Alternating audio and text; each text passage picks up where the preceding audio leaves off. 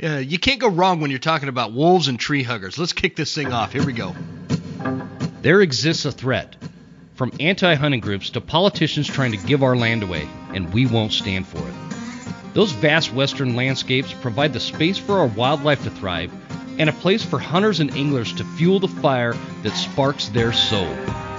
In this show, we share our love of hunting, fishing, and conservation. Here, we provide the foundation to meet these threats through passion and the grit of the American outdoorsman. Welcome to the Western Huntsman Podcast.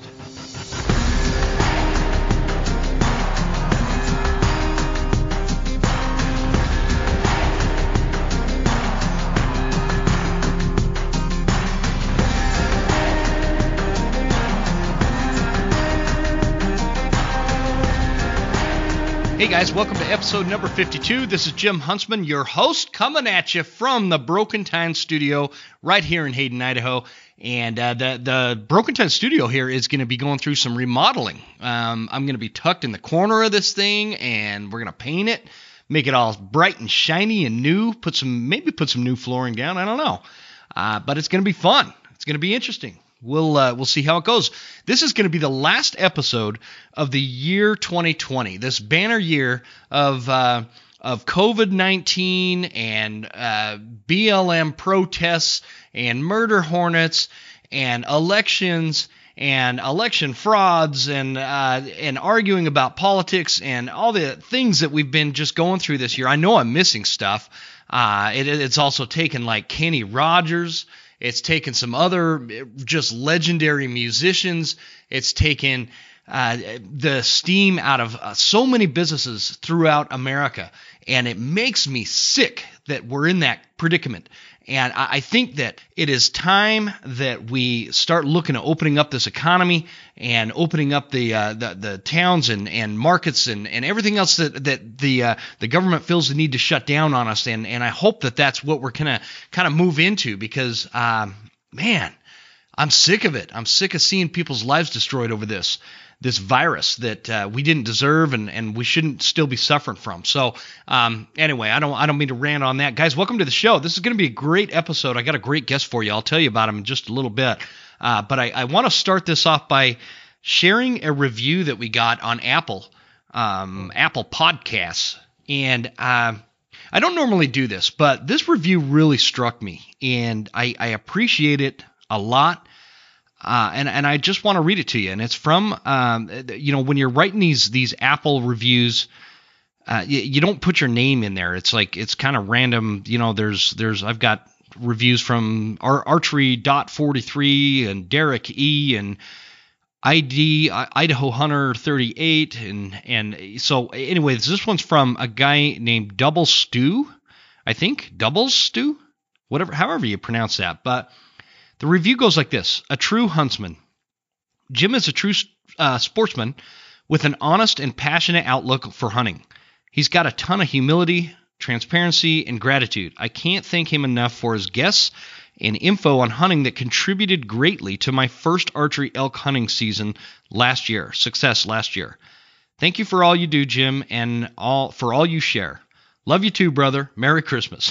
and he's saying that uh, because of a reference I made last year on our one year anniversary episode, telling the audience how much I love them, and uh, I, I, and I truly do love you guys.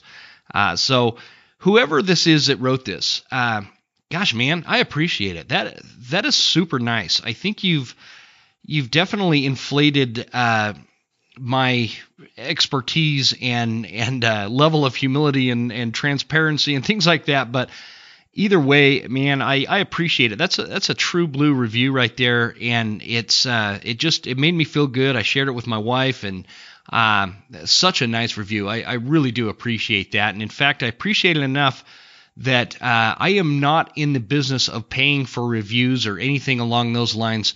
So it's it's not about that, but I, I just want you to know that the review struck a chord with me, and if you write into me and give me your address, I'll send you a T-shirt, man. Uh, just because I it's just such an honest review, and, and, and I appreciate it. It's such a nice review. Uh, shoot me an email, jim at thewesternhuntsman.com, uh, with your mailing address, and I will jump on the website and send you one of our Western Huntsman t shirts. Um, which, by the way, guys, we do have those on sale. They're like they're like 15 bucks or something, uh, plus shipping because I can't figure out how to include shipping. I'm like such a illiterate when it comes to this, but it, it's supposed to give me the option to take shipping out of it, but it's not. So instead of taking shipping out, I reduced the price till the end of the year. Uh, so that basically, once they include shipping in there, it's the same cost as what I would normally charge. But so at some point, I am going to get better with that. Um, anyway, whoever wrote that review, man, I appreciate it. Um, I, I, I, really do from the bottom of my heart. Thanks for thanks for being so nice and, and writing a review. Uh, next time I release an episode, it'll be the year 2021, and I'm hoping and I'm praying and I'm crossing my fingers that 2021 is going to be a better year uh, for our country than 2020 was. And I, I'm hoping that it's it's things are going to start getting back to normal and we're going to see life kind of adjust back to how it was about a year ago at this point before we were all, um, you know, just kind of consumed with uh, elections and, and viruses and, and all these things that we've been going through uh, over the last 12 months or so. Well, uh, like 11 months. I think I want to say the craziness started like towards the end of February at some point.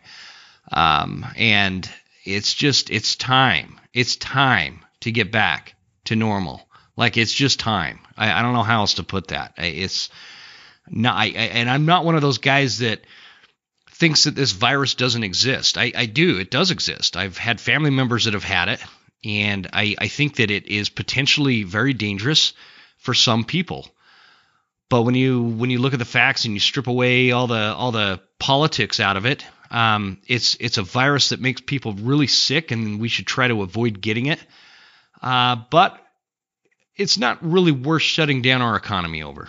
And and so I'm hoping that 2021 people start seeing that, and some of these uh, these urban leaders that are shutting down our states and stuff like that. I, I, I hope they see it too. And and uh, if if you're out there and you want to get on the show, and you're one of those uh, city, county, state, federal leaders that is doing that, and you want to you want to come on the show and talk about it, I, would be happy to share uh, your voice on on that, and we can we can have a discussion on it. So that that'd be cool. Reach out to me, Jim at thewesternhuntsman.com.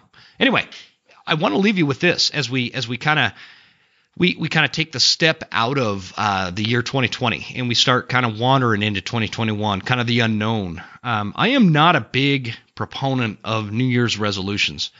I think that they're uh, a hyped up thing that most people don't even stick to, and, and I'm guilty of that too. Uh, it is kind of a, a, reset, though. It can be looked at as a reset. And and one thing that I, I am hoping that you guys will take to heart is uh, I'm going to challenge you to do one positive thing for the hunting uh, community or conservation movement or uh, something that is is going to make hunting better for everybody as a whole, not just yourself or not just your kids or you know just something that is going to elevate hunting and hunters. And and and some of the things I, I did kind of I jotted down a little list here to help you out. Uh, some of the things that I'm going to commit to, or or some ideas that if you don't know how to do that, uh, how to make some kind of contribution towards hunting, uh, how you could do that. So the list kind of starts like this: you could join or donate to a conservation group. There's tons of them out there. You know, we've got um, the uh, Rocky Mountain Elk Foundation, the Mule Deer Foundation, uh, uh, you know, I- Idaho Wildlife Association or Federation. I'm sorry, I'm on the board of that one and I didn't even pronounce it right. Sorry about that. Idaho Wildlife Federation. There's Foundation for Wildlife Management. Uh, some of the ones I'm listing off here are kind of local to the Idaho area. Uh, there's other ones out there um, that that you guys can look into and see which ones that uh, are out there that align best with your values and what you think is important. There's groups out there that are kind of focused more on public land. Some of them are focused on habitat improvement. Some of them are focused more on better game management. Some of them are focused on all those things, and and they just kind of have uh, you know a little bit of everything in there. Find one that you like and you align with that you've never been a part of, and join it. Uh, serve as a volunteer on a conservation habitat or, or habitat improvement project. There's tons of those out there. Just jump on those websites, uh, mainly on those groups that I just mentioned. Or serve as a board member on one of these conservation groups. If there's a board or if there's a group out there that you firmly believe in, why not? If they're if they need board members, serve serve on a board. Uh, you'd be surprised how much knowledge you can gain by doing something like that. Uh, you guys are going to like this one. Buy a new gun or a bow. And the reason I say that is because that is going to apply uh, funding towards a Pittman Robertson tax. Uh, Robertson. Uh, Geez, man, I'm having a tough time talking today. The excise tax called Pittman's Robertson, and uh, that uh, there's an 11 percent tax that uh, goes directly to conservation. It's a it's a it's a good program. Um, another one, I'm going to challenge you guys to portray a positive ethic on social media. So if you're listening, I don't think anybody in this audience does that. But if you're one of those dudes out there or gals that finds it funny to hang a deer carcass gutted out in a garage and pour beer down and treat it like it's a beer bong and put that on social media, don't do that in the year 2021. Just don't do that kind of shit. You know, just eh, that eh, portraying a positive ethic on social media, I think is going to be one of the biggest and most important things you could do. You know, keep your pic- pictures clean. Uh, don't include alcohol and cigarettes in your pictures when you're putting them on social media. And a lot of people are going to be like, well, that's just who I am, and I, that people can accept or not.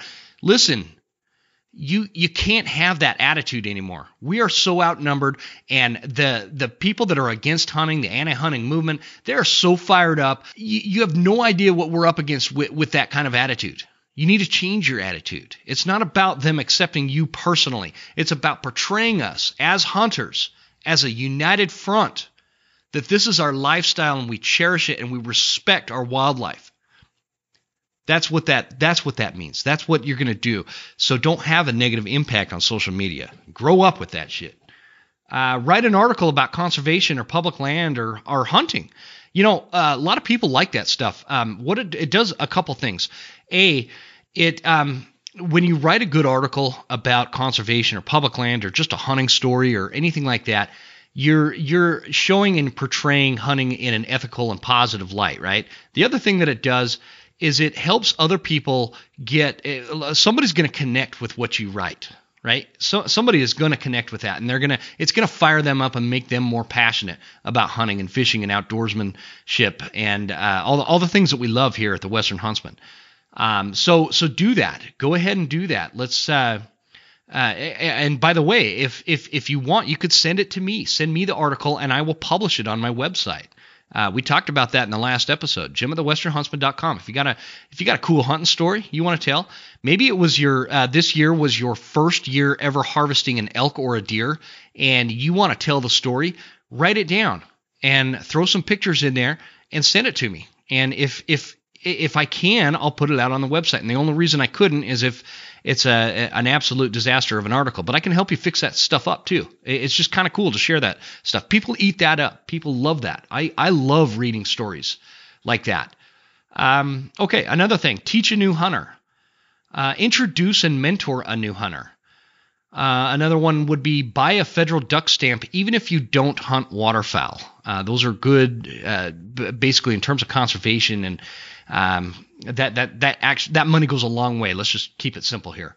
Uh, invest in yourself to become a more effective hunter. If you're a more effective hunter, you're going to inspire other hunters to be better. Uh, you're going to inspire yourself to be better.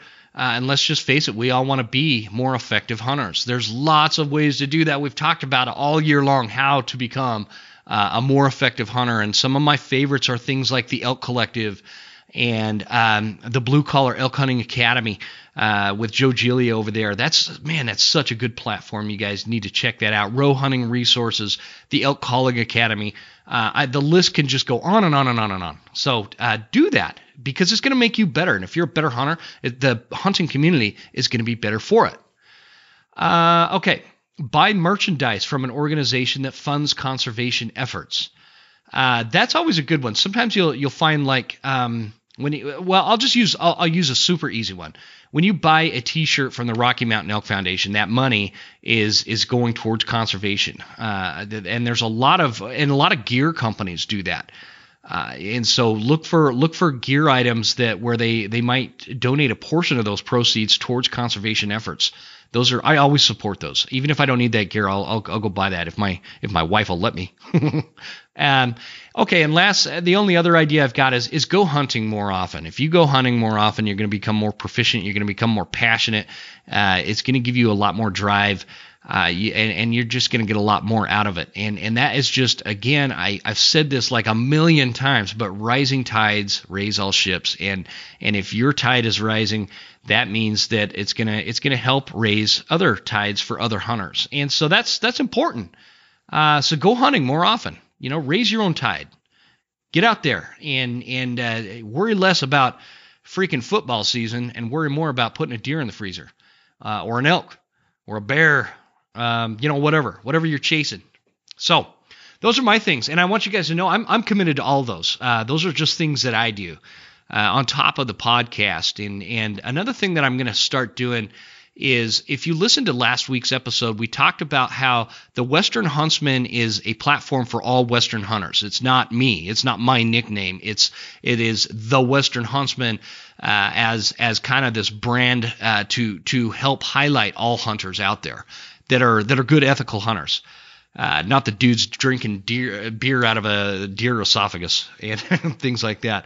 So um, we're going to start a hashtag, and I, I, just want the hashtag to be hashtag Team Western Huntsman. So if you're out there on Instagram and uh, you know other places where you can share the hashtags, use that one. Use the Team Western Huntsman, and I'll throw it out there, and um, that'll that'll kind of hopefully that'll kind of help unite a lot of the messaging that, that we're doing. Uh, I'm not totally sure how the hashtagging thing works, but um, that's I think one thing that's going to help. So use Team Western Huntsman hashtag when you're out there, and if you're not following the Western Huntsman on social media, um, we're on Facebook and on Instagram, and so check us out there and give us a follow. We appreciate it. Okay, guys, moving on.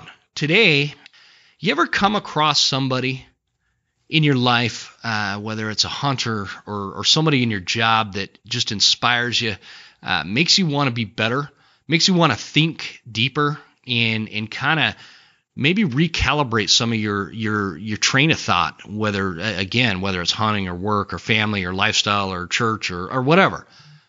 I I met a guy uh, a while back that I I've been trying to get him on the show for a long time and I finally did. And his name is Rich Lindsey, and he's one of those guys. He's one of those people that inspires you to be better. And he is just one of those. Uh, he's a salt of the earth kind of person. He's got a lot of history and and uh, experience hunting elk, uh, fishing the lakes of of North Idaho, uh, hunting bear, hunting wolves, hunting uh, deer. He he's a prolific and a prolifically successful outdoorsman. And I I was super excited to get him on because I'm I'm excited to share some nuggets of wisdom from this guy. Rich lives up in the Priest Lake area of northern Idaho, and I, I was fortunate enough to go up to his place and meet with him and sit down. We we sat down in his kitchen and just kind of at like this uh, this bar table thing he had set up, and and we sat down and had a great conversation. And and in fact, I wish I could have just recorded the whole time I was up there because we had great conversations the whole time I was there. Uh, and I was there for I don't know three or four hours, and I recorded an hour of it. I wish I could have gotten it all. But we uh, we started off my visit up there by hopping in his truck and and taking like this five mile loop. It, it had just snowed, and we were checking for uh, fresh wolf tracks because he's he's been having some wolf problems up there. And so we did that. And that's kind of how we broke the ice. You know, we talked a little bit beforehand, but we've never met in person. And so this was the first time I met him in person. And uh, what better way to get to know somebody than go on a quick little hunt like that? So we did. We went up, uh, looked for wolves, looked for sign, looked for tracks. Uh, didn't come across anything fresh, so we just kind of circled back and, and headed back to his place. And that's when we sat down and recorded this episode with somebody that I think you guys are going to really like. You're going to really enjoy this episode. He is one of my favorite people that I've had on the show, and I can't wait to get him back on. Uh, we've got plans for another episode coming up. So, without further ado, guys, let's uh, jump into this with Rich Lindsey. And uh, he is a guide. He's a he's a fishing guide, He's uh, he's a great hunter. He's a great representation of what it means to be an outdoorsman. You guys are going to learn a lot. Listen up. Here we go.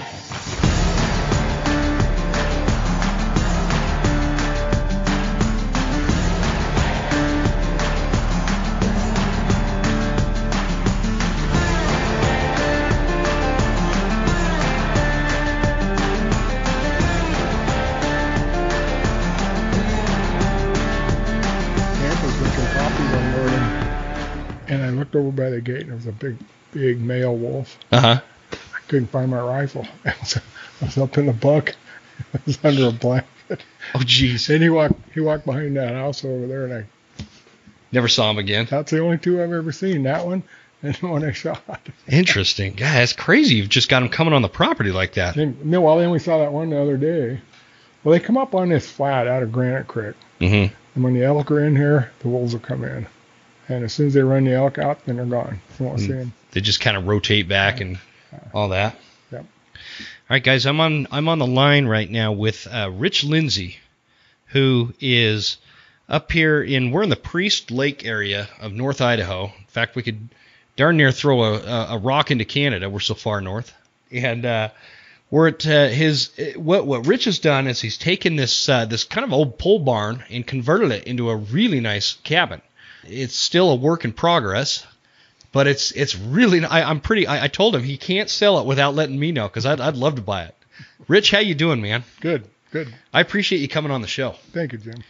And we're we also have the agreement that while we're sitting here, we're also kind of wolf hunting. Rich has uh, had some wolves come onto his property in the last couple of weeks and uh, kind of messing with his dogs, and and so we've got our eyes open, ears peeled, and uh, we're ready to get after it. I appreciate the beer too. Yeah, good.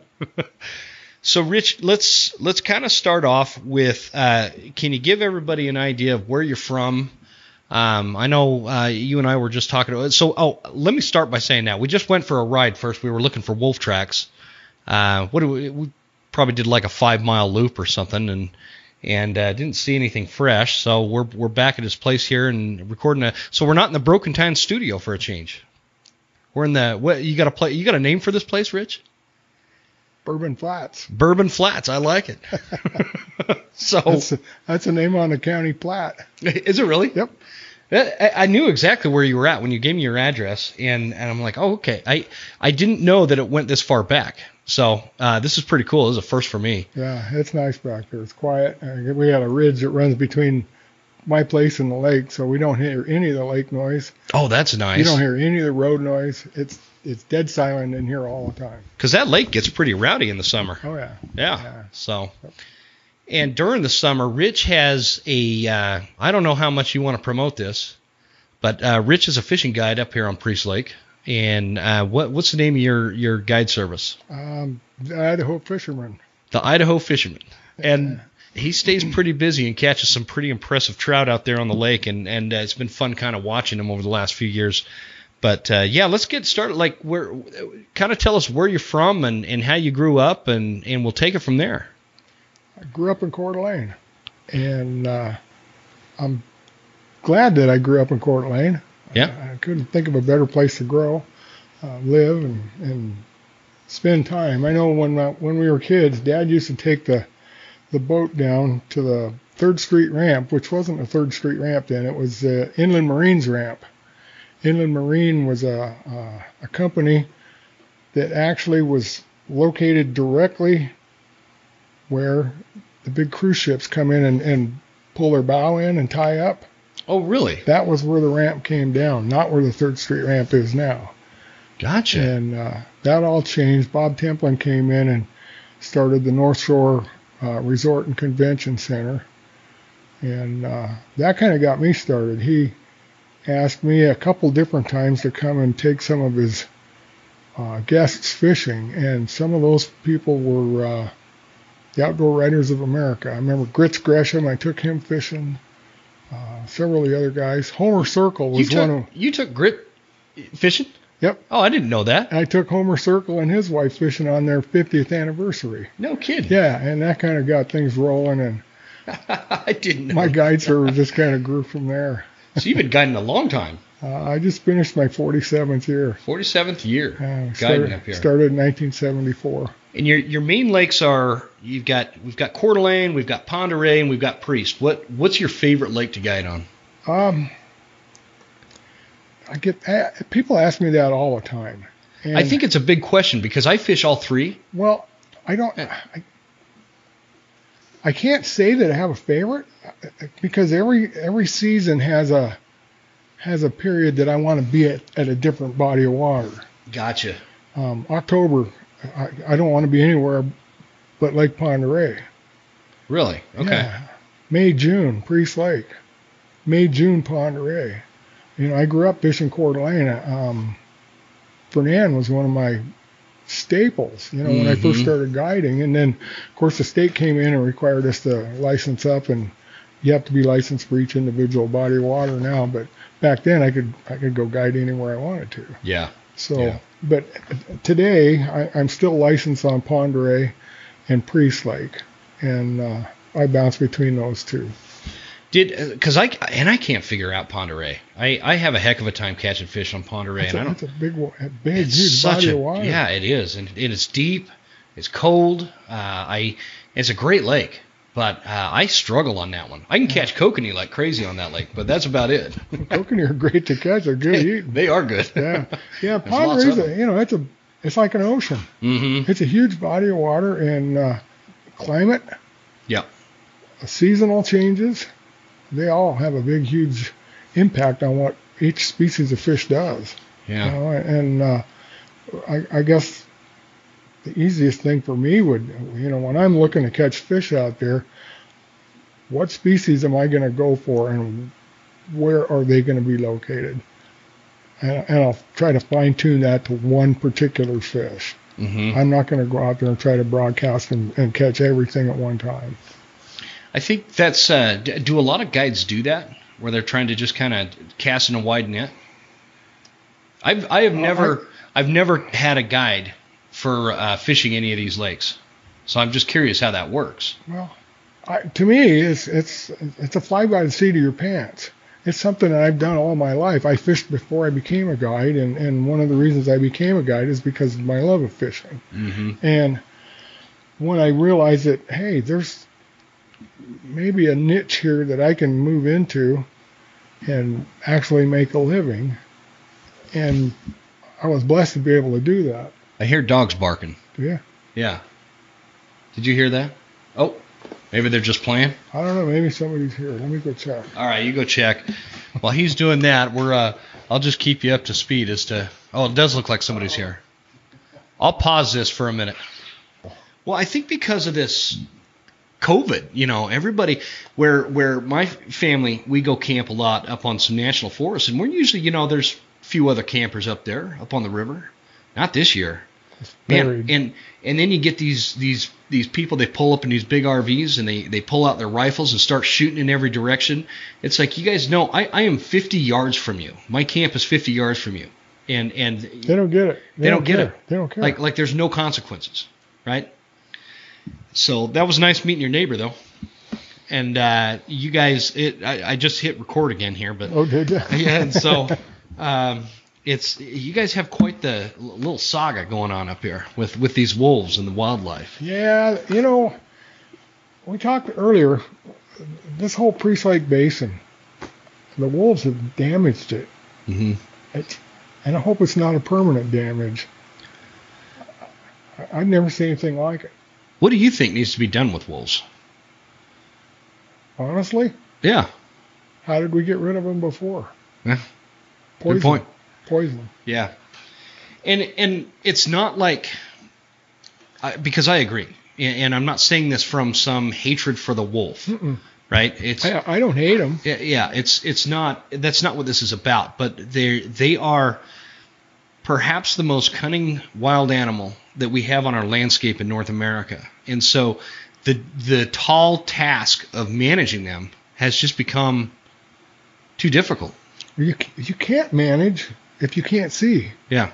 You know, uh, uh, the average hunter maybe will get one in a lifetime if he's actually out in the woods Trying. a lot, Mhm. trying.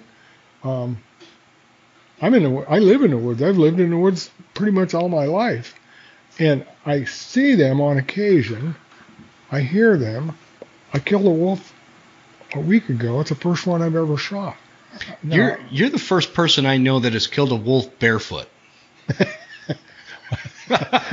well, there was a reason for that. I was eating breakfast when it decided to visit. was there more than one out there, or was it just that one? I you know, honestly, I don't know. I don't know. Um, during November, Ryder got beat up pretty bad. Mm-hmm. My young dog, and uh, she had bite marks all up and down her arms. She was bruised. Her neck and her chest were bruised up bad, and she was visibly shaken for at least 24 hours. Mm. I'm sure it was a wolf. I'm sure it I, was too. I saw a wolf. I was drinking coffee one morning, and over by my gate, I saw a big male.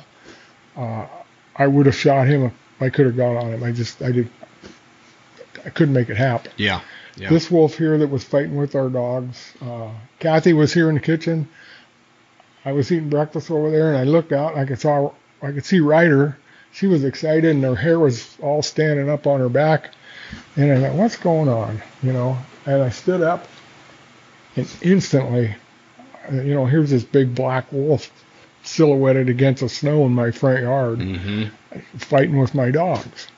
You know, and, and Taz, my 16 year old, wouldn't take much to finish her off. You know, a Wolf could knock her oh, down sure. and she'd be out of commission forever. You know, and the first thing I did, I grabbed my rifle, ran around the back of the house, and was fortunate enough to be able to put it down. Yeah. And I don't kill wolves just to kill them. There's a reason, you know. Mm-hmm. I mean. Well, I don't know. I, actually, I won't say that. There are people that will kill them just to kill them. Uh, and but I think like with to your point, where we have this mindset where I, I think that we have a, a deeper understanding than a lot of people, especially that live in areas that are not in wolf country we have a deeper understanding of the consequences of having them run running amok, right? Um, especially, you know, you you live out here. This is this is wild country out here. I love. I'm jealous. I'd love to live out here. Well, uh, it's it's a dream. It's a dream to live here and, and mm-hmm. be surrounded by all this. It's yeah. I mean, you've yeah. had just in the last few months, you've had wolves. You've had uh, you had those grizzly tracks. Uh, tons of black bears, and obviously the deer and the elk and, and moose are around, and yeah. and um, it's heaven. It, mm-hmm. it truly is. And people that come fishing with me that live in urban areas, aren't you afraid of those? Aren't you afraid of the bears? I don't know. I'm yeah. far less afraid of this wildlife than I am of the people that I'm surrounded by when I go to town. Mm-hmm. this too. stuff out here I can trust. Mm-hmm. you, there there is like an honest relationship that we have with wildlife, right? Yeah, yeah. I've I've taken people hunting before, and and I'll point out, you know, there's bear droppings right there, and and they get pretty nervous about it. it's, it's, pretty comical, but uh, you know, if if you're not if you're not immersed in this kind of life, uh, you know, I can see where that that could be because of Hollywood. You know, Hollywood makes Eh, you know the same people that that don't want us to manage wolves and bears and everything but they they're also the ones that make them look like they're a bunch of bloodthirsty eh, animals that are always on the in attack mode yeah uh, remember the and, revenant oh yeah yeah jeez that uh, that depiction and i mean there's a ton of them what was that show i think it was called the bear I, I, anyway, I'm getting off topic. There, it was it, when I was a kid. It made me think that all bears were out to get you. Yeah. And and I grew up in in the woods, you know, and so for a kid in the city, I can imagine that that effect is, is a little bit more profound, even. But yeah, my wildlife is awesome. I love it. I love being with them. Um, love being around them, seeing them every day. Mm-hmm. It's just it's the way life should be my life. That's the way my life should be. It's the way I've always envisioned it, the way that, what I've always wanted. Um, now, with the arrival of the wolves, things are out of balance. Mm-hmm. Completely out of balance. Our yeah. moose population has plummeted. You know, what do we do about it? How do we how do we bring that balance back? Yeah, I this is an argument that we've had um, I've I, have i have been I've been talking about this for years, and and it's something we've discussed a lot on the podcast. Even I've had entire podcast episodes just talking about uh, dealing with wolves, and and it's different for everybody in terms of regionally where they're at. Wolves, folks down in southern Idaho are dealing with wolves in a different way than we are in northern Idaho. Uh, fo- folks in Montana have, have different challenges. Folks in Al- Alaska have different challenges than, than what we experience. And so I think that one of the things, and, and you already kind of you already kind of nailed this one, but one of the things that we that, that we have challenged with in terms of the wolf here is how thick these forests are. I mean, if if if somebody has not been to the panhandle of, and the far north panhandle of Idaho, this is super thick, uh, old growth coniferous kind of forest. You don't you don't sit on a ridge and glass for for wolves. I mean, the likelihood of you seeing them uh, is is just really not there, and so that's the challenge. Our clear cuts are, are gone. Most of our clear cuts are gone, and the old burns Mm-hmm. that we had in the 60s, 70s, 80s, even the 90s, they're they're they're grown up. Mm-hmm. You're not going to see anything. Yeah. You got to Yeah. sit on a trail. Now you got to you got to whitetail hunt. You got to sit in heavy brush thickets, and and that's where these animals live. Yeah. You're not going to see them. Yeah. That's why trapping is much more effective than hunting. And trapping, even even the best trappers aren't doing what they need to do. Yeah. It's too expensive. You know, we need more tools to to, to manage these animals. We got to have more tools. There is discussion going on right now regarding uh, the possibility of allowing spotlighting for wolves uh, because it is it is considered a big game animal, so that's why it's not where where you we can spotlight for like coyotes, but but not wolves. I can't believe how hard it's snowing. By the way, That it was clear when I got here. we can we can leave a trap run 24, 48, 72 hours. We have Mhm. to check them every 72 hours, but we lay them out there and and let them do their job. Why can't we hunt at night? Yeah, I, I've never heard any reason why why I I may be ignorant here, but I don't know of any laws that say we can't shoot them at night. Yeah, I, I, I mean, I know they're on the books. Something, you know, any kind of uh, nighttime big game hunting is is against the rules. Uh, Well, but well, wait a minute. and and that's we- the argument. We can run our trap lines at night. There's no laws that say we have to run them during the daytime. We can run our traps at night, and if we have an animal in a trap, bang. hmm Oh, that's shoot. true. That's a good point. legal. So why can't we go out and hunt Yeah. wolves Uh, at night? and, and that's that's part of the argument is is so they, they want to talk about the, the possibility of having spotlighting and and thermal imaging right to, to hunt wolves which thermal imaging would be a huge um, that would be a huge benefit Yeah. and, and uh, some of these people the, the argument is is well this is going to translate into well well then our people are going to say then why can't we hunt elk at night or why can't we Right. but the, that theory doesn't hold. We already have nighttime hunting for varmint type animals such as coyotes. So so how how has that not translated? Anyway, we can go down all sorts of rabbit holes with that one Yeah, there's lots of different thoughts on that. for sure. but, we, but like I said, we just need more tools uh, that we can use to manage the wolf population. Would you say when, when it comes to like hunting, whether we're talking elk or deer, um, you you know, outside of predator management, are ha- are wolves like the biggest thing that's changed since you started hunting? That what's changed the Ab- landscape? Absolutely, Have they? yeah. Wolves and and tree huggers. Yeah, I knew we were going to get along pretty good there, Rich. we're starting to get a lot more tree huggers up here in North Idaho. Oh man, it's concerning. it's bad. it's bad. Yeah, yeah, for sure.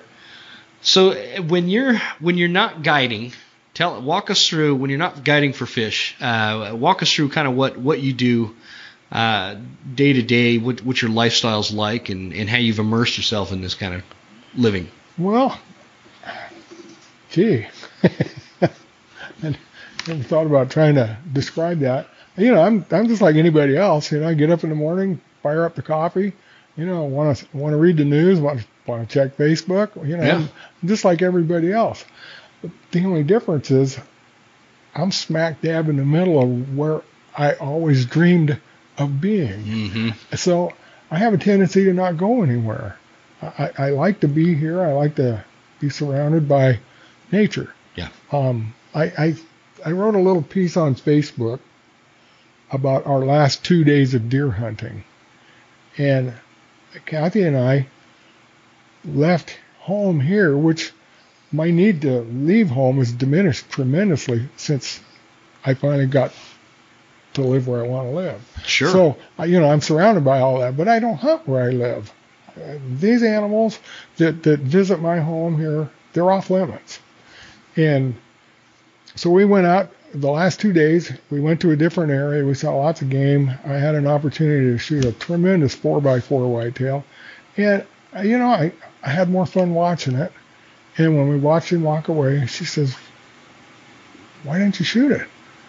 I said, Well, we have plenty. Our freezers are full. You know, I've got half an elk from last year and half the bull that I killed and half the cow that my brother killed. We don't need any more. And I'm I'm totally satisfied with what we did. That's interesting. So you not a lot of people put that much thought into it. I think that sometimes the confusion or or not the confusion, the the desire to be out there pursuing these animals, and I, have been guilty of that. Where, um, what do you? I, I don't know how to ask that. So you you're pragmatic in terms of how you're hunting. If if if you don't see a necessity in terms of the food, the meat that is providing, the source, resource, because uh, because I remember when you posted that, and I think that you you had a picture of that deer, and and it was a pretty big buck, wasn't it? if if it's the one I remember, and there's been a lot. well, the buck, the particular buck that we passed on was a four by four, and he was about a 140 inch four by four, beautiful big buck. Yeah, yeah. You know, and God knows I love killing big whitetail bucks. Sure, sure. Killed lots of them, but that particular time at that particular moment, I, I just I didn't have a need for it it was more enjoyable to watch it, and especially with Kathy with me, um, she got to learn something about me as a hunter that she didn't know before. Hmm. You know, I don't pulling the trigger is so anticlimactic. Yeah. You know, it, it truly is. I mean, I agree with once that. you pull the trigger, then the pretty part stops. The, the, the fun part, the pursuit, that's over. Now it's uh, mechanics. You know, mm-hmm. we're gonna we're gonna dress this animal. We're gonna we're gonna prepare it for a table, and and that's a mechanical process. Um, the anticipation, getting up early in the morning, um, the beautiful things that you see mm-hmm. during the pursuit of an animal. Those are those are as if not more important than the actual taking of an animal. Hmm. At least to me.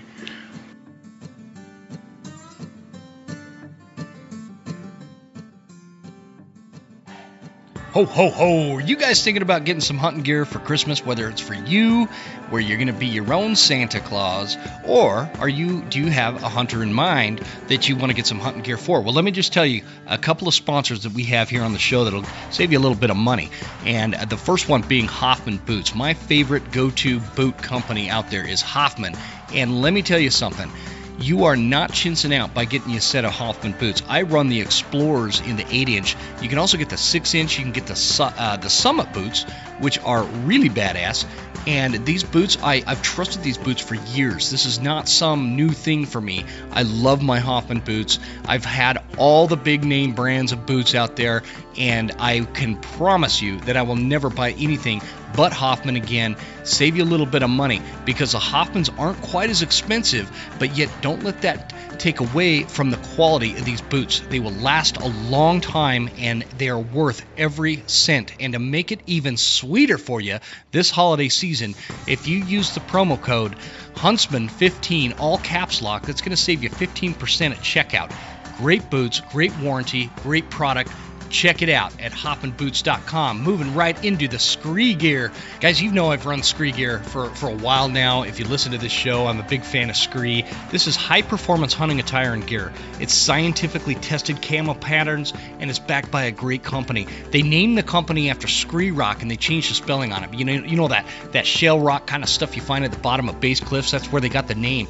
And it's a Western hunting company. And here's what's cool right now. So they're they've got two patterns, and one of their patterns is called the Mountain Stealth, and that pattern is getting discontinued. Much to my dismay, because that's what I run. I like the Mountain Stealth. It's, it's a lot better for most of the terrain that I hunt in, but they are having a um, they're doing away with it. So they've got a huge deal going on. It's like 30% off of the Mountain Stealth SKRE gear. So if, if you have the inclination to get re-outfitted for new camo for next year, go to skregear.com and check out anything in the Mountain Stealth. I highly recommend the Elite Starter Bundle. It's probably the best bang for your buck.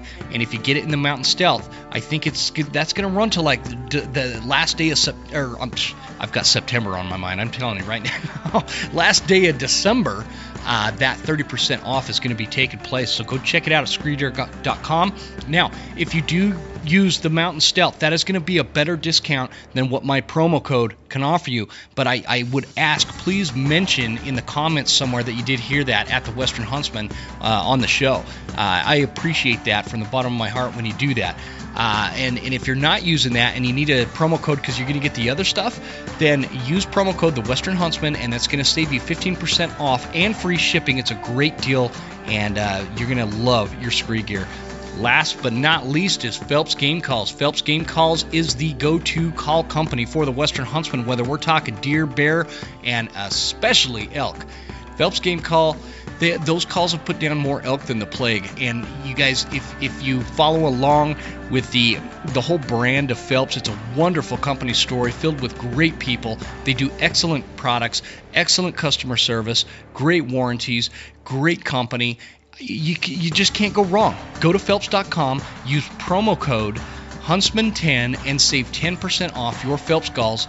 Uh, Phelps calls for uh, next season. It's coming up. I know we we're we're in Christmas right now. It's Christmas, but September's going to be here before you know it. So go check it out at Phelps.com. Let's get back to the episode, guys. Thanks a bunch. We'll talk to you soon. What you just said there is actually one of the biggest reasons why I wanted to get you on on the show and and for people that don't know, Rich is, uh, you know, I've said this on the for, before. You know, truly, I I am excited for every guest I get on the show, right? But I was really excited to get you on. I think that you have a lot of perspective that is missed by a lot of hunters these days. Uh, I think that perceptions in in in some of the the conceptual ideas of what hunting is is lost on a lot of hunters uh, and and you kind of have a way of bringing that to an understandable level and, and that's why I've been so excited to get you on. I've been trying and just so the audience knows, I've been trying to get Rich on the show since like last winter. he keeps telling me no. and then you escaped to New Mexico last winter. And uh, or, or, was that New Mexico you went down to? Uh, we were in Arizona. Oh, you were in Arizona. Yeah. I thought you were in New yeah. Mexico for some reason. Yeah. Uh, but but I finally I finally talked him into it. And uh, how much am I paying you again now? Nothing. Nothing. So uh, no, that's that's really interesting. Well, I, I, wanted to ask you that, like when when you're because you're on Facebook and and you see some of these uh, the way that hunting can be perceived on Facebook and and and these different social media outlets and, and what are what are hunters doing wrong these days in your opinion? They're competitive. I, you know, I, I was on a, a thread that you were on just a couple days ago, and you know, how big is my bull? What does it score? Yeah. I don't care what a bull scores. I don't care what a whitetail scores anymore. I've killed dozens of truly giant whitetails, and I guess. Uh, we I'm have not, proof of that. Well, I'm not bra- I don't want to brag about that. It's not a brag. I'm I'm trying to make a point. Um, Kevin Sawyer and I have these conversations frequently. The bull that I shot this year, it wasn't a hunt. Mm-hmm. It was harvesting meat. I, I didn't go out and bugle in a bull. There wasn't anything like that at all. But that being said, I can go back to my youth. I'm 70 years old now. I Mm-hmm. go back to my youth, and I can remember crawling down in these deep, deep holes, bugling bulls in, killing them, and then having to wade through the slop of their their their wallows, mm-hmm. and then sweat and and bleed trying to get those quarters back up to the road. I don't have to do that anymore. Over the course of time, I figured out how I can do that, and not stress myself nearly as much. Do you ever miss it though? Do you ever miss calling? Like I love bugling. I love bugling out. There's there's nothing any more fun than having a big old screaming bull come in and want to Oh, kick your tail. Yeah. But I'm I'm on. I got far far fewer days in front of me than I have behind me, and my physical abilities now aren't what they were. hmm As much as I want to try, um, those Sure. days of packing quarters on my back are gone. Getting back to uh, what you were talking about with with it being a competition, because I I agree. I have never scored an elk or a buck or a you know any. I've never scored anything because I I don't give a damn. I and I legitimately don't give a damn. Right. And I know that there's arguments out there that that people talk about, and I, I, I talked about this on one of the last episodes. There's arguments for okay, well in this area, uh, the the the buck to doe ratio is really small, so you know you got to let them grow and blah blah blah. And I, I get there's there's nuances, but as a whole, I think that I think that you're right. Like uh, just the, the the competitive nature that it's become, and it all comes from things like Facebook. You know that before Facebook, you didn't have that. People Well- scored, but We did, but it was more of a neighborhood competition than- than, Yeah. a global competition. yeah, yeah, and you're not. It was always fun to drive through town opening morning with a big six by six bull and the antlers tied on the bumper of your pickup. Yeah, That was that was cool. Can you And imagine doing that today? You'd see somebody driving through town. Yeah, yeah, look, honking horns, Yeah, and people would follow him until they pulled over so they could talk about Exactly. it. Yeah, yeah. the last three or four times I did that, oh my God, I I was coming up south off of Highway 95 and I had to come through Coeur d'Alene because I lived in Hayden Lake, Uh huh. and I had a I had a six by five bull in the back of my pickup, opening morning, had him in their hole. I got lucky and, and got him in a place where I could get to it. I had more people flipping me off than I had people raving me. See, and that makes me nervous because this is crazy, Idaho. man. yeah. This is Idaho. We don't flip each other off over bull elk in the back of your truck. When I was a kid, our rifle season started September 15th and it ran to December 15th. Mm-hmm. You can hunt in heavy Snow? snow, or you could hunt in your t-shirt and tennis shoes. Mm-hmm. It was up to you, but you had all that time to do it. Um, and you never, hardly ever saw anybody. You could go put your your elk camp in at the beginning of season and leave it there. Nobody messed with it. Yeah. It's not like that anymore. And that was that was back when, like, you know, when I was a kid, we uh, school was out during hunting season. They they would First two weeks, Yeah, everybody yeah. went to hunting camp. yeah they just did that out of necessity. There's no point half the half the class is going to be gone. But uh, no, that's that's interesting and and so the the competition. I I think that's what I what I wanted to really kind of get at it from from your perspective. You you've been doing this a long time. You've got a lot of experience with this and it's positive experience. Uh, meaning you've been you've been extremely successful hunting. Obviously, obviously you're a hell of a fisherman, right? One day I'm going to talk you into taking me out. I get lucky so I want one of those Kamloops, man. but um, and you you you've had a lot of success. So that and I think it's important that people hear from guys like you, Rich, that that uh, on on those kind of perspectives and why it's bizarre that we have this thing where we we uh, especially on social media where we get after each other, uh, get on each other's cases over what size of deer, what you know, as as if it is some kind of uh, competition, and and as if we have the right to judge another hunter's goals. Does that make sense? It makes perfect sense. I, I was on a following a thread the other day on, I think it was elk addicts, Oh boy. and somebody, somebody put up a picture of a bull. Wanted to know people's opinion on what it would score, and it just deteriorated instantly. Mm-hmm. You know, and people start calling each other names. You know, well, why? Yeah. We're, we're a group. We're a group that that loves the same thing. Yeah. And I, I just I you won't ever see me talking on those on those forums. I just refuse to get involved in it. I'm not going to talk. Yeah. I'm not. I don't want to. I don't want my comments to get attacked and, and torn apart like other people's comments are. And I just I sit back and I go, nah, I don't. I don't need this. Do you think that part of that, my in my opinion, here's and I've thought a lot about. it. For some reason, it really bothers me when hunters go after each other on social media because I know that if if instead of being on the internet and they were down hanging out at the bar, like right down the road we got Hills Resort. If we're all there's a bunch of hunters hanging out at the bar, they're not talking to each other like that, Mm-mm. right?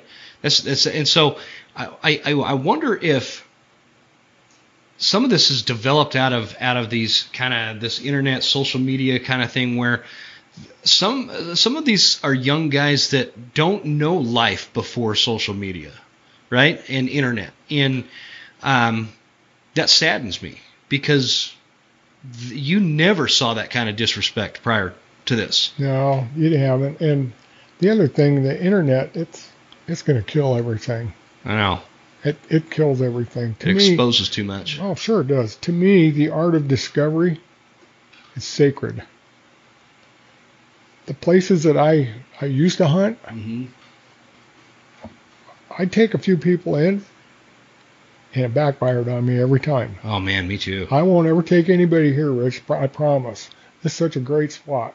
Well, the next time I roll in there, there they are with their buddies, and the next time they're their buddies. their buddies are there with their buddies Yeah, and it's ruined. It's ruined forever. Yep. Same thing fishing. I had numerous people beg me, show me a show me a big lake trout. Take me take me out and let me catch a giant lake trout. I won't ever tell anybody your secrets. Yeah. Yeah, right. The whole outdoors experience today has been permeated with new people that are pursuing this that have no idea what proper protocol and courtesies are. hmm And it's destroying it. It's completely destroying everything. Um, hunting on public land now, I, I, I rarely do it. I rarely, rarely go on public land. And that's why. There's so many people that just don't have common courtesy or they're completely ignorant as to what common courtesy yeah yeah is. they don't know nobody's taught them Yeah, nobody nobody has, Yeah. and and it's it's frustrating, and it creates friction among the users. It Mhm. creates a lot of friction. Um, it's it's interesting. I I think this is a good way to relay this message that we're, we're getting at because I, I think that uh, this is an important message for people to hear what you what you're talking about in terms of when when I first picked up fly fishing, for example, for example, if I can talk right, um, I was terrible at fly fishing, right, and and I was intimidated by it because people would would uh, kind of exaggerate the level of techni- technical uh, need or Mhm. necessity for Yeah. fly fishing. Yeah. And and what I what I know now is is uh, fly fishing is probably the most efficient way to catch a fish if uh, if you're on a river. Yeah, and it's easy, too. It's easy. It's easy. you just gotta And- get comfortable but with you it. know they, they make these movies like a river runs through it and and you know you got to pick the right little feather color on your fly to it, it's all BS. Well, and- well, there's but- something there's something to picking the right match the hatch. There's Mhm, something yeah, to that, but the You mechanics just put a of it, reasonable representation of a of a food source, you're in good shape. Yeah. And uh, but but where so I I did this for like four years. I went out and I'm trying to catch fish, and every once in a while I, I would catch a fish with my fly rod, but uh, I never got good at it until I went on this company trip. The com- I I had uh, I was in the heating and air conditioning business. And they sent me on this uh, trip for the, one of the manufacturers sent us on this fly fishing trip. And this ornery old bugger was my guide. and his name was Rod. And I talk about this in one of my articles, but uh, his name was Rod. Everybody called him Fishing Rod, or they called him the Fishing Nazi, and because he was not a friendly guide, he was he he want and and the reason he wasn't friendly about it is because now this is before the big social media influx, right? Uh, he wanted you to learn when when he took you out. He wanted you to know how to go to a river on your own and catch a fish, right? And so he was serious about that and and I think that that that was what my goal was. Uh, I wanted to learn how to catch fish, like like Rod knew how to catch, and so he did that. I spent two days with him, learned how to fly fish. What and, and what I what I think is the difference now is people don't go out with an expert like Rod or like with you anymore. Uh, and I'm not I'm not you know making a blanket statement about all everybody that you and I know anymore. It's just there, I think that there's a certain percentage of people that go out that want to take a good picture for their Facebook and their Instagram. There's a lot right? of that. There's they, they, of not interested. They want you to tell them where to go. They want you to bait the hook, the, tie the fly on, do, do all this stuff. Every do everything, uh, and especially take a picture, right? And so I, I, think that that's that's a big th- and it's it's like that with hunting guides too. I know there's some hunting guides that get frustrated with that because people don't want to learn the art and the skill of being an outdoorsman anymore. Guiding is not what people think it is. It's tough. And for me, I want you to catch fish. Mm-hmm. And there's certain things that you have to do for me so that I can do what I need to do for you. Boat control is huge. I run small boats. And a lot of times I get big people in my small boat, and they don't understand the need for a balanced craft so that I can put my boat where I need to go. Because I'm always fishing a specific piece of real estate. Mhm. People just think you just blindly broadcast your lures out in the water and just drag them around. That's the farthest thing from the truth that there could be. Yeah. You know, I'm working specific pieces of body of water, whether it may it may be the bottom, may be a current seam, whatever. If they'll help me, then we're going to be successful. Um, same thing in your in your fly fishing. Mm-hmm. You know, your your guide was trying to teach you this, this, this, and this, and, and you put all these things together, and you're going to catch that. Mm-hmm. Um, there's times when I come off as a as a mean, curmudgeon, crude old man, No. and I'm sorry, but you know what? I, that's that's me. Yeah. And I can't please all the people all the time.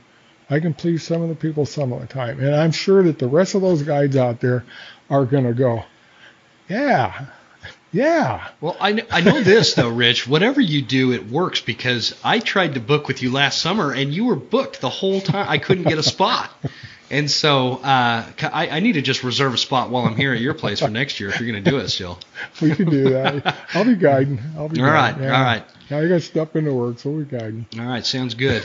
But uh, no, I, I think that that's that's exactly it. Just like just like that guide was with me. Um, I think that people need to pay more attention whether they're with a guide or like a hunting mentor or a fishing mentor, or somebody that's teaching them the ropes. Uh, that that this is a lifestyle that is not just based on on taking a nice picture and scoring a buck. Right. Um, and, and it's there's a something lot more to it. There's something that you don't learn it in one trip. yeah, yeah, It that's takes, a good point. It takes an entire lifetime. It's a great point. Entire lifetime to learn how to do it. That's a great point. Because uh, you, using this fly fishing example, um, you know, I and I, I take some flack sometimes because I talk about fly fishing a lot. Uh, but I love fly fishing. Mm-hmm. Uh, but there and there's also a lot of snobs that like fly fishing too, and so I think that's why sometimes I catch some flack. But I'm just your regular fisherman, and uh, and I like to fl- use a fly rod. Uh, but but what I learned is how to learn how to fish from from that particular guide. And now I can go to any river in the West, in the Rocky Mountain West.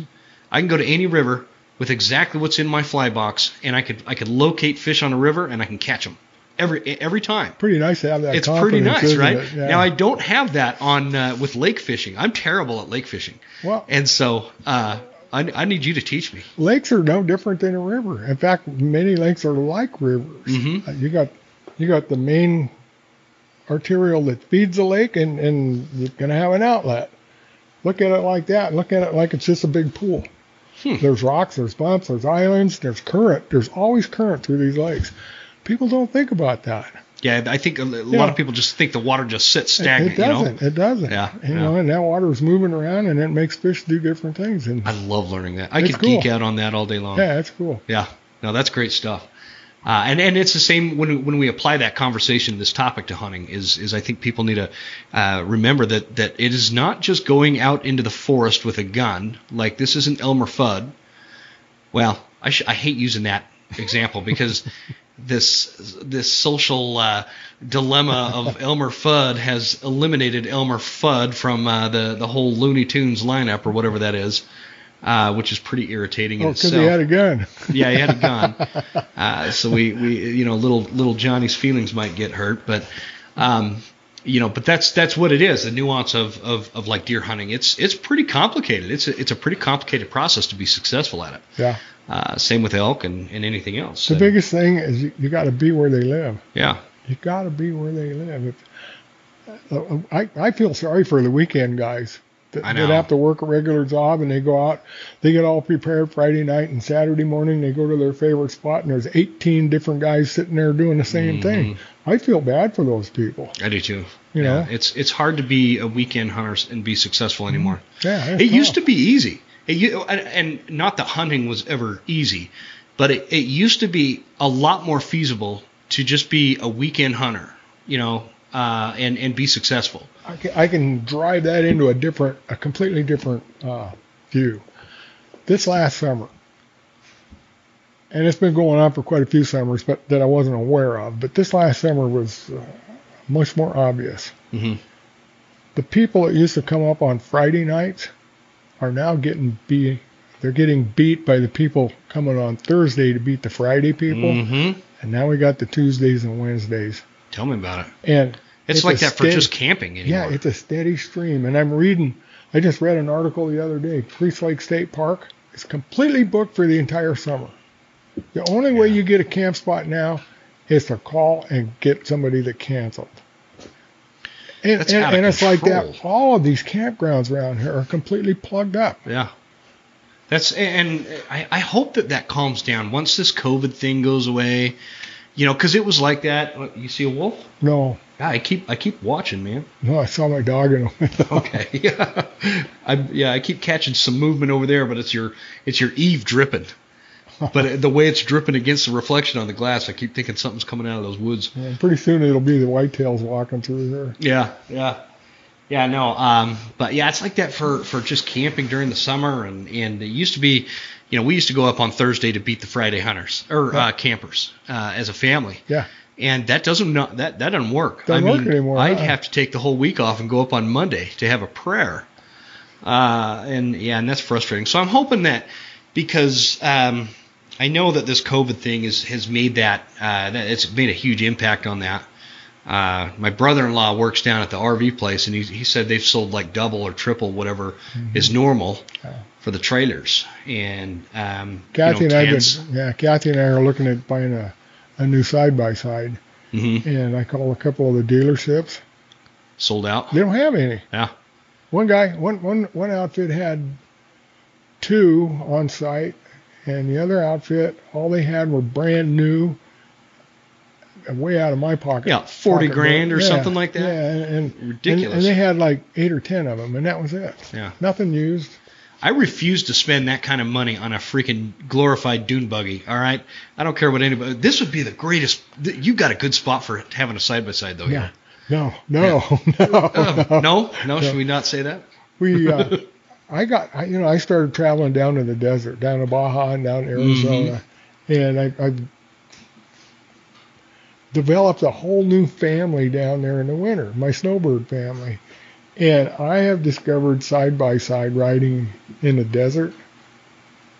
Oh my god! That's something else, huh? It is absolutely. It's. I had no idea how cool it was. Yeah. I mean, I'm thinking of not even taking my boat with me. Oh, now you're talking crazy. I know, it's That's, nuts. that's just crazy talk. It's nuts. So, have you done it on the sand dunes down there the, with the side No, by no, sides? I won't. I, no, I don't want to ride with other people. I, I I sat down there and watched those idiots at Glamis. Uh-huh. I watched the ambulances go in and out and in. Oh yeah, well it's because it's so busy now. When I was a kid, we'd go to the sand dunes and ride motorcycles, Yeah, and but we'd be the only ones there. You know, uh, another camp or two here and there, but uh, now it's super crowded. Yeah, say it's well- like a NASCAR race down there. we're out remote. I mean, way out remote, and, and we're trail riding. Uh-huh. These, these little goat trails that go up into these rocky mountains. It, it's it's fun. It is. It's truly fun. I had no idea that I would enjoy it as much as I do. Yeah. Yeah, it's neat. Yeah, that'd be a ball. I'm waiting. I got a buddy down in Arizona, uh, Rudy with Tactacam, who's supposed to be uh, working out this Coues deer hunt down there because they've got those Coues deer, and I got a thing for those Coues deer. And and Yeah, uh, he easy is slacking, man. he has not responded and come back and, and let me know what the dates are on that deal yet. Hmm. Hopefully he listens to this and it gets some fire under his ass. That's neat country. It is. It's it really, really neat is. country, and Yeah. I can, we see them sometimes down there. Do you? Yeah, I, I see the big desert bighorn or uh, uh, mule deer too. Yeah, yeah. Do you ever get mule deer around here? Huh? Have, have Yeah, you uh, hunt, hunt wise? Occasionally they'll come through. I, I used to shoot them when I was younger, but I got into whitetails. I I really like I like eating whitetails. I know, me too. They're really good. I, I I'll I prefer whitetail over elk meat. Do you really? Oh yeah, Oh wow. yeah I do. But uh, this year we got plenty of elk meat, so Yeah, you do have a lot of elk I, meat this I let, year. I let the whitetails Let them walk. just let them walk. Yeah, I like that. You're hunting down a necessity and and uh, not not overindulging, and and it's uh, it's quite a concept that uh, is lost on a lot of people. So no, that's that's fantastic. Well, there's nothing like walking up on a great big buck. I mean, Yeah. that's far be it for me to say don't shoot it if you got a full freezer.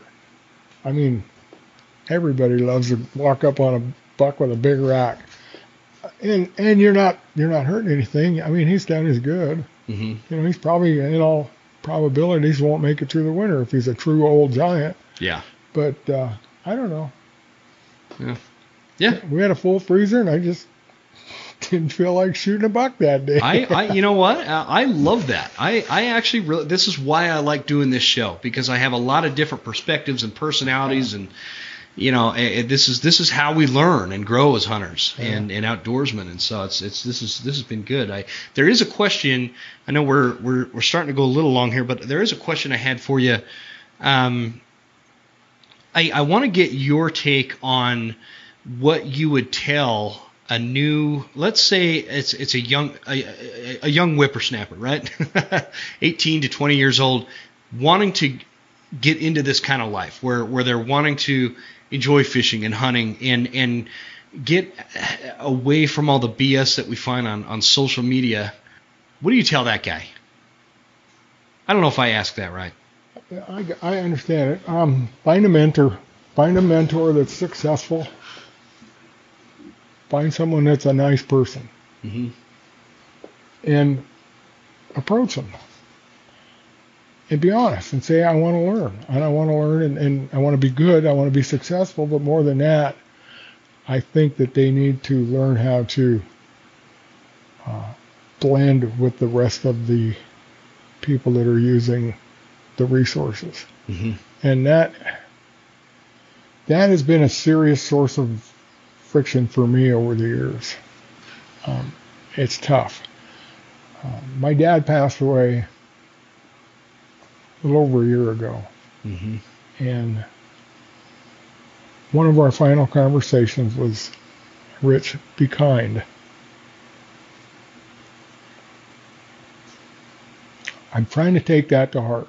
And Yeah. I'm trying to blend that in with my relationships with everybody that I deal with.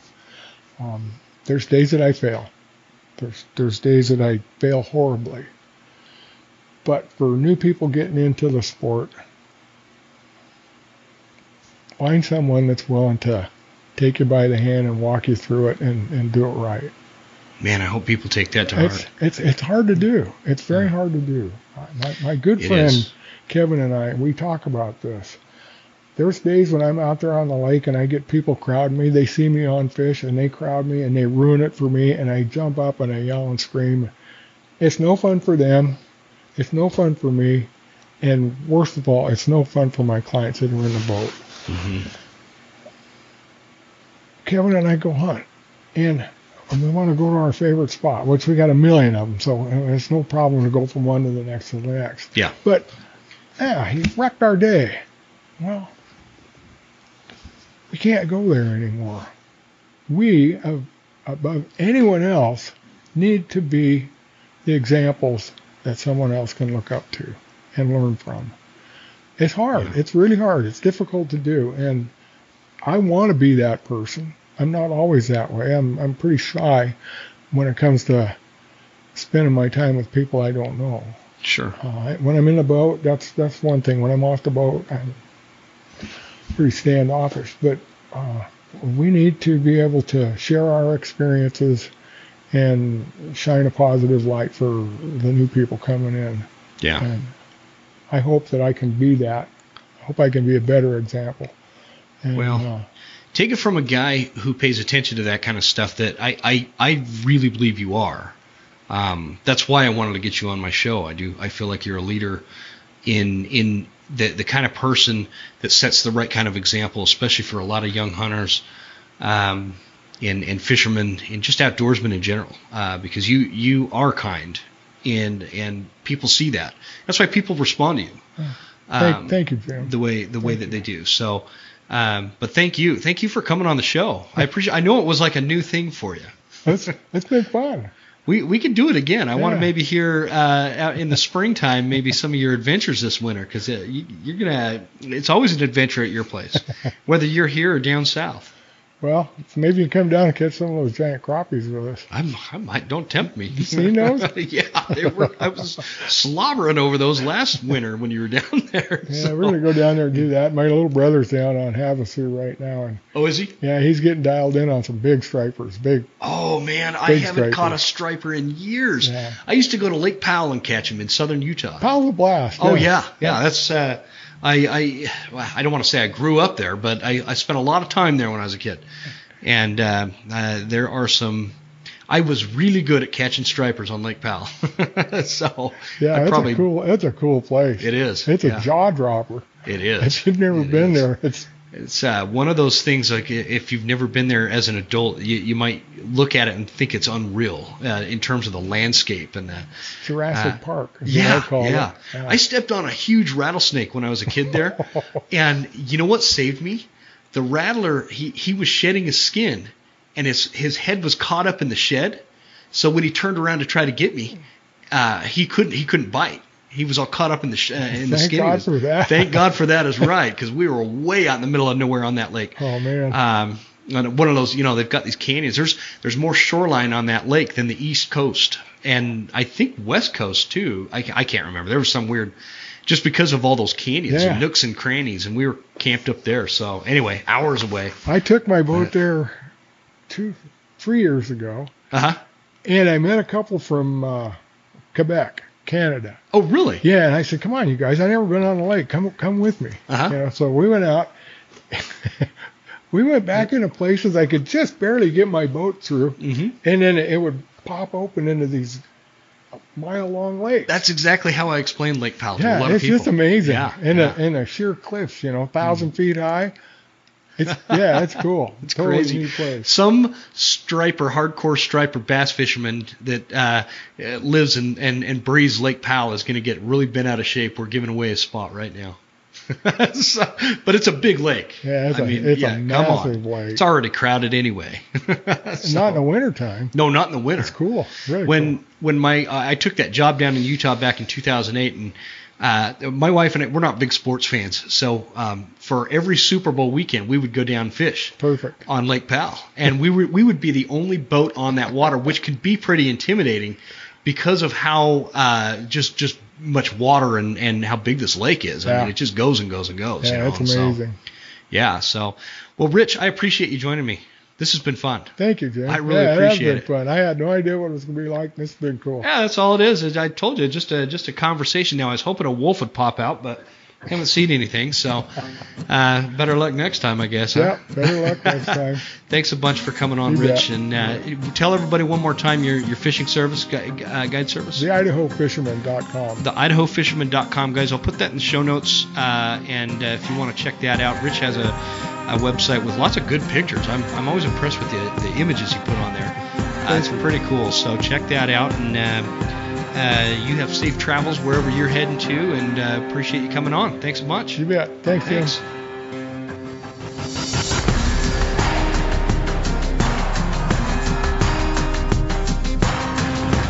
You made it all the way to the end thank you so much for tuning into the show. We sure appreciate your support. This is Jim Huntsman signing off and reminding you to check us out at Instagram at The Western Huntsman and on Facebook at The Western Huntsman.